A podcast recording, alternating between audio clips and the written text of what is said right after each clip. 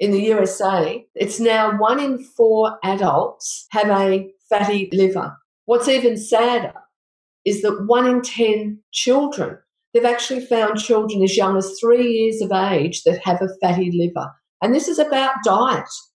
For the first time, we now have teenagers who are on the liver transplant list because they're fatty livers. When you get a fatty liver, if it's not addressed, it goes through stages of fibrosis and cirrhosis. You've all heard of cirrhosis of the liver, and it was always related to alcohol. But it actually happens with non alcoholic fatty liver. And, you know, so these people, these teenagers who have had a diet of soda and processed food and sugar, this is what's happened with them. And to actually see them on a transplant list, that's just unbelievable. This is the Diabetes Freedom Podcast, proudly brought to you by PureNutrients.com, the type 2 diabetes specialists. Here we discuss the latest science to treat, prevent, and reverse type 2 diabetes naturally, so you can reclaim your health for a long, healthy, and happy life. Welcome to Diabetes Freedom. Pat Ridley and Suzanne Ridley here again, and today we will be talking about a very important topic for diabetes freedom, and that is the fatty liver. Suzanne, how are you today? Oh, I'm very well. I'm very keen to get into this to- topic. I think it's very interesting. Now, if you've listened to some of the previous episodes, you would have heard us talking about the fatty liver because it is really the cornerstone of reversing diabetes. And interestingly, you won't actually hear it mentioned in mainstream medicine. In fact, you don't hear other people who have an alternative approach to diabetes talk about it that much. So, Suzanne, what is a fatty liver? A fatty liver is just what it says. It's where your liver has become infiltrated with fat. The liver's not meant to be the place where fat is stored. Fat's stored in your fat cells, your adipocytes. So the fact that we're getting lots of people now with fatty livers is a great concern. And once again, it's related to the way that we are living. So, how does the fatty liver come about? The fatty liver originates because when you're eating excess carbohydrates, the typical Western diet of processed foods and sugars and lots of simple carbs, that glucose that has been poured coming into the bloodstream is being transported into the liver, and the excess of that is being turned into, into fat. So normally what would happen because we all have some excess. You do need some fat stores for when you need energy. So normally, what would happen?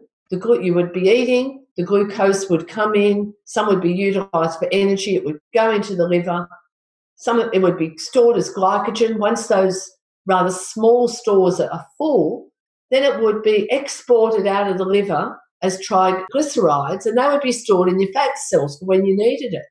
But when you have this constant influx of glucose into the blood because of the diet, and the liver is being overburdened, and it just can't export those triglycerides fast enough, then that fat is accumulating in the liver and it's creating this fatty liver.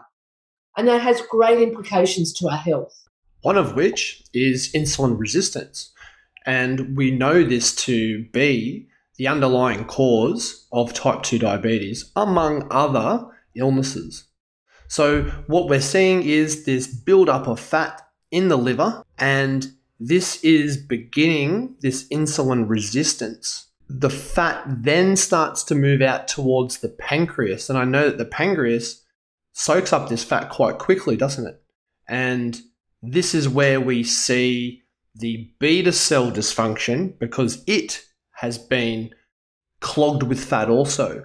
So, if the precursor to the fatty pancreas and beta cell dysfunction is the fatty liver, then that should bring our crosshairs over the liver. And we need to start to reverse this condition. How do we do this? Well, we do it by changing the way we live. You know, we've just, I've just explained to you why you get that fat in the liver. And it's because of our diet. You know, adopting this, the kind of diet that most people are living with lots of processed foods, lots of sugar. They're not having a whole food diet. They've got far too many simple carbohydrates. And what's that that's doing is just bombarding. Well, firstly, it's increasing the blood insulin levels. So you've got the hyperinsulinemia, and it's bombarding the liver and filling it with fat. And the, the liver has become resistant to the action of those constant high insulin blood levels. So you've got your insulin resistance rising, the fat's in the liver. And so, how do we go about changing that? We change the way we eat. We stop overeating, number one. We start eating within a proper time frame, eliminate those snacks, and go back to a good whole food diet, low in carbs, and with moderate protein and good fats. And that, you know, it's not that hard. You can you can reverse a fatty liver. You just got to know how to go about it and realize that, you know, this is at the very nexus of type 2 diabetes. And you know what you were just talking about, Patrick, the, the development of the fatty pancreas, that's actually very important. And that but that happens further down the track. This development of a fatty liver, this can be happening a decade or so before type 2 diabetes is actually diagnosed. Most obese people, not all, but most will have fat in their liver.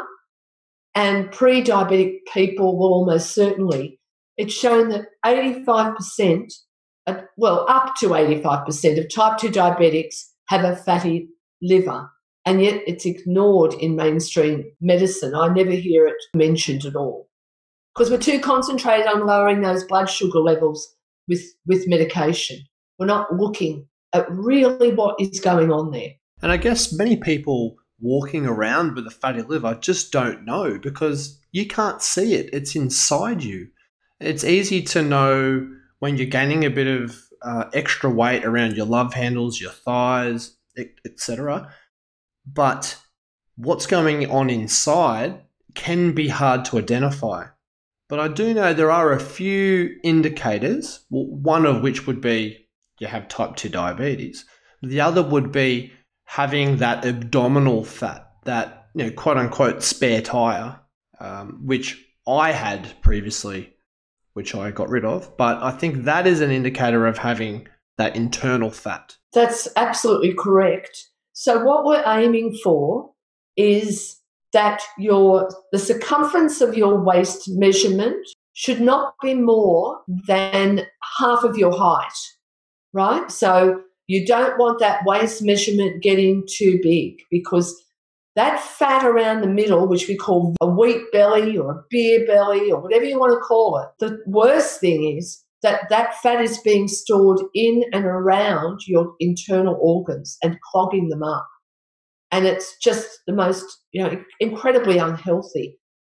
You know, one thing that I did need to mention is that the types of fatty liver disease, there was, of course, the alcoholic fatty liver disease, and the non alcoholic fatty liver disease. And that's the non alcoholic fatty liver disease that we're currently talking about. I remember you telling me about uh, someone you knew who had fatty liver and their doctor accused them of mm. drinking too much. I actually had someone come in this week and they told me about their friend who had a fatty liver, and their doctor would not believe them that they weren't drinking excessively. And this person didn't even drink alcohol. But, however, they did drink a lot of, you know, fizzy soda drinks, and they had a very highly processed diet. You know, that was a bit sad because they said oh, they just can't convince their, their doctor that they don't don't drink a lot of alcohol. That's that's what's happening nowadays. I'm afraid it's it's become quite sad when you look at the estimates in the USA, it's now one in four adults have a fatty liver. What's even sadder is that one in 10 children, they've actually found children as young as three years of age that have a fatty liver. And this is about diet. For the first time, we now have teenagers who are on the liver transplant list because they're fatty livers. When you get a fatty liver, if it's not addressed, it goes through stages of fibrosis and cirrhosis. You've all heard of cirrhosis of the liver. and it was always related to alcohol. But it actually happens with non alcoholic fatty liver. And, you know, so these people, these teenagers who have had a diet of soda and processed food and sugar, this is what's happened with them. And to actually see them on a transplant list, that's just unbelievable. And this is something that we can address and we can reverse. Possibly not when you get to the point of being on a transplant list, but further down, we can reverse this. Yeah, that is incredibly sad to to think children as young as three having fatty liver and teenagers being on the, the waiting list for liver transplants. It just makes you think, what is the world coming to? And this is when you really start to think about what we're where we're headed in the future. So I mean, if we think we have it bad with type 2 diabetes now, well, buckle yourself in because in another 10, 20, 30 years, if nothing is done, you know, at the grassroots, we are definitely in for a big shock, you know, financially and most importantly, people's lives. The fact that, as you said, that person's doctor more or less didn't believe them that they weren't drinking alcohol, that to me really highlights there's something wrong, there's something amiss that you know, the doctors aren't understanding fatty liver disease. I mean, not all of them, and I do want to say that. It is, I'm not saying anything bad about doctors because the doctors do an incredible job because they are in the front lines and they are going by what they've learned in university and they're following the guidelines. What I'm talking about is further up. You know, it needs to it needs to trickle down from the top. And we need to really pinpoint what's going on, and that is our food and that needs to be quickly implemented in schools. I mean, you just look at what the kids are eating in schools, in the school canteens, or I'm not sure what they call them in the United States, uh, but the food they're eating, processed food, full of sugar. They're, they're drinking Coke, like soft drinks at school. So, yeah, it's quite alarming. Now, how long does it take to, to get a fatty liver? I know there was a study. Well, this study, they, they conducted it to actually find out what happened when they fed people excessive amounts of sugary snacks. So they added these snacks into their normal diet. And I'm sure their normal diet wasn't great because these people were already a bit over, were overweight. So they added an extra thousand calories per day of sugary snacks to their diet. And that sounds like an awful lot. But in actual fact, a lot of people are consuming that every single day. You only need to be having a couple of Cokes, some, you know, some candy or, or sweets as we call them, getting into those every day, and you're actually achieving that. So they looked at these people. After three weeks, their body weight had increased by 2%.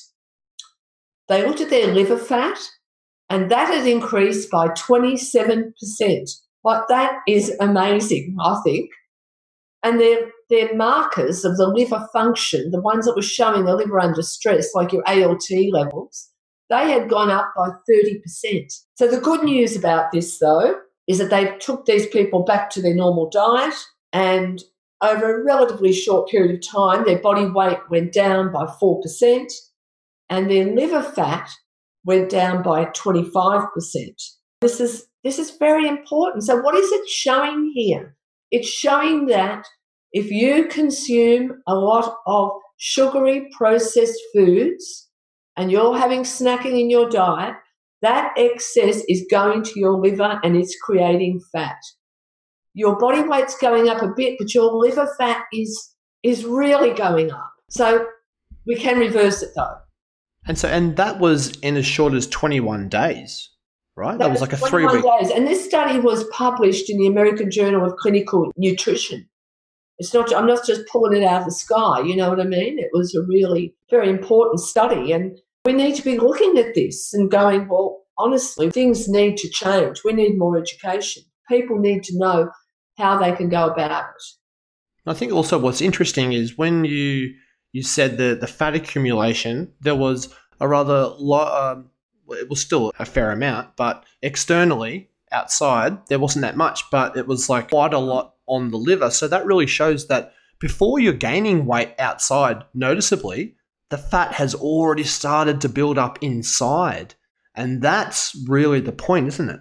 And then when you lose the weight, it actually comes off the organs first, which is which is really, really empowering because you, you then don't have to actually lose that much external body weight to get a result from extracting that internal organ fat. And another important point here, Patrick, when you just were talking about that, it came to my mind and this is why some people who can appear quite slim, if you look at the Asians and the Indians, and yet they they develop type 2 diabetes. And the reason is that they are accumulating their fat in their liver. They are genetically predisposed. And even though they don't carry a lot of body fat, they've got those, you know, little bellies or whatever, and it's indicated there is fat in their liver. And then you have the other flip side where you can have obese people, and they say 80% of obese people are metabolically normal because they are not storing their fat in the liver. They're not visceral fat people. They're storing it in the in their subcutaneous fat. This is probably why the whole genetic thing um, played out because yes, genes do play a part. So we know that people from from India or China or the South Pacific Islanders, and even also some of the Indigenous Australians, they are overrepresented with type 2 diabetes. I think it's because of that genetic predisposition. However, you do not need to have a genetic predisposition to have fatty liver disease and type 2 diabetes. But I guess that's why we see those populations just you know, exploding with type 2 diabetes. That's absolutely right, you know. And the interesting part there, genetics do play a part, but just let's look at the Asians. While they were consuming their traditional diet, and that included white rice probably three times a day, and you know that to be a simple carb, they were fine. It was when they adopted that Western diet and started adding a lot of sugar into their diet. That's when the type 2 diabetes started and is exploding in that country. They now have over 10% of their population and it's rising with type 2 diabetes. So that brings us to an important point. Why is that? And to look at that, we have to we have to point the finger at fructose. So you know that sugar is a disaccharide. That means there's two sugars, a glucose and a fructose molecule combined. So the glucose, when it comes into the into the bloodstream, will increase insulin, and it can be used by all the cells in the body for energy. But the other part of that molecule is the fructose molecule, and that is transported to the liver. Other cells don't use it. So when you're starting to eat a lot of sugar, you're setting yourself up for a fatty liver. That fructose is just transported to the liver and it turns on the de novo lipogenesis, the creation of new fat. So that's where your, your, their problem has come in. Yeah, 100%. I always say the worst thing in the Western diet is sugar. It just it's hiding everywhere, and our bodies are not designed to be able to take this amount of sugar. It's just ridiculous what we're doing. So but hey, look, even though it is on a mass scale, and you know, if nothing is done, we are headed down a path of some pretty scary stuff. For those who are searching for the truth, for those who are looking for a solution, and no doubt you're listening to Diabetes Freedom, this podcast, you are one of those people, and we can help you. So the answer here is not in a medicine bottle, as I've heard you say before, Suzanne. The answer is a free, natural, healthy lifestyle, and it is accessible to you. So check out our website, purenutrients.com. We have some free content, or you may want to jump straight onto our online program and you can download our book and get stuck in. So, some tips I want to give you just to, you know, round it all off for you. So, the things, the do nots. So, if you had a fatty liver, these are your do nots if you want to reverse it. You shouldn't be drinking alcohol because alcohol just goes straight to the liver and it will turn on the uh, fat fat production. So that's you know once you reverse your your fatty liver, there's nothing wrong with you having an occasional drink. But at the moment, if we really want to get into it, it'd be best to stop your alcohol. Definitely eliminate sugar from the diet. And here we're not just talking about table sugar that we've spoken of, the sucrose, but also high fructose corn syrup. Now that has found its way into food, particularly in the United States, and it's hidden in a lot of food. So just start reading those labels and make sure you're eliminating that from your diet. We're advocating you get to that whole food diet, get rid of those processed foods. They're just all simple carbs. Sugar will be in there or high fructose corn syrup, so get rid of those. We're also talking about other forms of sugar, so it can be hidden in there, like agave or agave nectar, honey, all those. They, they're all high in fructose and sugars. Try to eliminate grains out of your diet. They just increase your glucose and they're going to be contributing to your fatty liver. And as we've said, by eliminating the sugar and the high fructose corn syrup, you'll be reducing that demon, I suppose you want to call it, of fructose, which is just turning on the liver production of fat like nothing else is.